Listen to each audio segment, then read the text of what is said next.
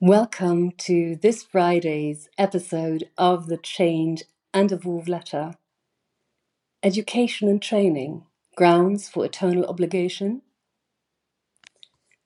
I'm always amazed that many companies that train people complain terribly and even see it as a personal insult when the trainee leaves the company after graduating. They are so often considered ungrateful, disloyal, and worse, and I've never quite understood this. It is a win win situation for any company that decides to pass knowledge and skills on to apprentices. On the one hand, you have well, cheap labour, on the other hand, you have the opportunity to shape people. Of course, let's face it, someone who is inexperienced is always a risk, is more likely to make mistakes, and is probably slower at the beginning, but is still a great asset. I myself did my training in a travel agency, and I was incredibly lucky that I found this company or it found me. So, back in September 1989, I was the first trainee at the travel agency, which opened in April of the same year. And what I experienced there has stayed with me until today and has had an incredible influence on my entire professional life. All employees, no matter in which position, were always treated with appreciation and absolute respect. It was always transparent about what the economic situation was and where the company was heading. Every employee was important, and I received so much more than just training there. I actually stayed after my training ended for a couple of, for a few years. The second office was opened, and I was able to help shape it. And I was allowed, I was allowed to make my mistakes, and I could always stand by them without being afraid. Of course, these had consequences, consequences, but it was, it was always fair, and solutions were sought. And to this day, I'm infinitely grateful for this experience. And the owner at the time, well, she is still one of my very best friends. But what makes this office so exceptional is the fact that many of the employees stayed on after their training or even came back after a few years in other companies. Why? It's actually very simple. They were valued there for what they were the company's most important resource. They were seen, heard, and recognized, always. The company culture was welcoming, transparent, and warm, and every client who came there immediately felt that. And this industry usually has an incredibly high turnover of staff as it doesn't pay very well and the margins are small. But the employees here have always been treated well and, above all, paid well. Accordingly, they have given back.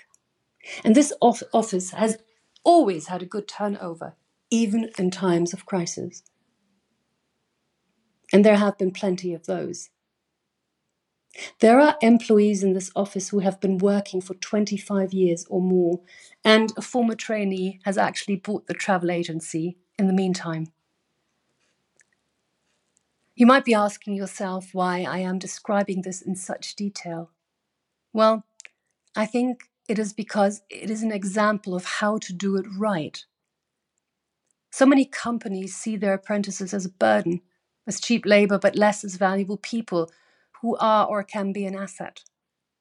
But when they leave after the training and the knowledge they have le- learned goes with them, they suddenly realize that they actually have value Unfortunately, in most cases, nothing is learned from it.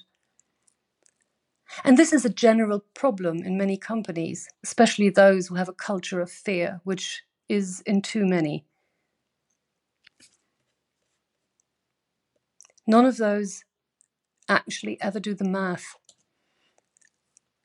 on what it costs to recruit even one new employee what it costs when knowledge leaves a company, what it costs to train a new employee and correcting their mistakes, which are bound to happen. What it costs when employees call in sick more and more often. And what it costs when fear rules and no one is willing to make decisions and take responsibility. And I have worked in such companies. And especially one, I will never forget the day when our vice president, I had been working in marketing for a few months, called me into his office. I was absolutely sure that this was my very last day in the company because I've always allowed myself to speak my mind and address problems, well, always with a solution at hand, even if it wasn't always necessarily a good one, which I suppose made me a little uncomfortable for others, or, well, just it's just how I always have been. So I went into his office very nervous, and what came next is something I really did not expect. He got straight to the point and asked me just one question. He asked me where I saw the biggest problems in the company. And to be honest, I was sitting there and I was stunned for a moment. But I wanted to know from him in return whether he wanted to hear my honest opinion or something flattering. And he chose the honest opinion, so I gave it to him. So, number one is internal communication. And I told him it is one of the biggest challenges of any company with more than two employees, which is true. And the second one, more important, no one makes decisions and takes responsibility. And on the second point, he looked at me and asked me what I meant exactly.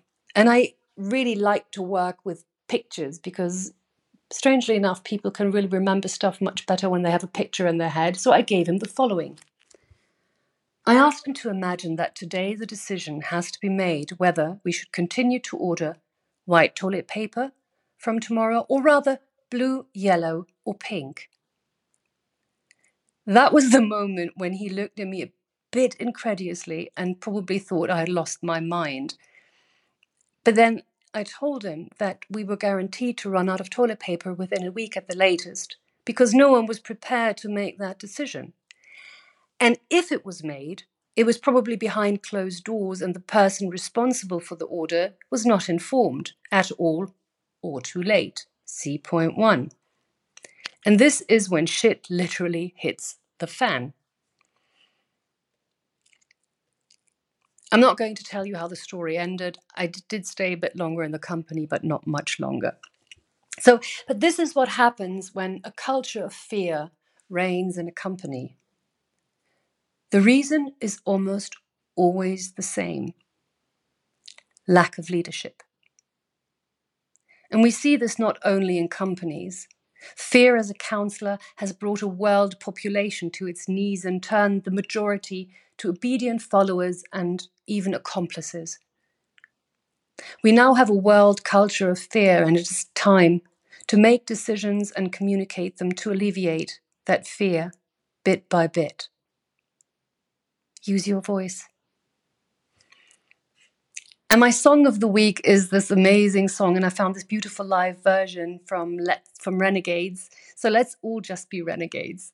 And of course, this song has been added to the Spotify playlist, which is just one click away. Like it, share it, or just listen to some really great music. And my poem of the week is a very short but really beautiful one by Rabia of Basra, who lived from 717 to 801. And it's called Our Beauty. Live with dignity, women. Live with dignity, men. Few things will more enhance our beauty as much. And speaking of beauty, well, my impression for today is this stunning view I have from my gym, and this one is particularly beautiful that I wanted to share with you. So, thank you for your time. Thank you for listening. And if you enjoyed this letter, leave a heart, leave a comment. And I wish you an amazing weekend. And as always, look forward to your feedback and comments. Yours, Tanya.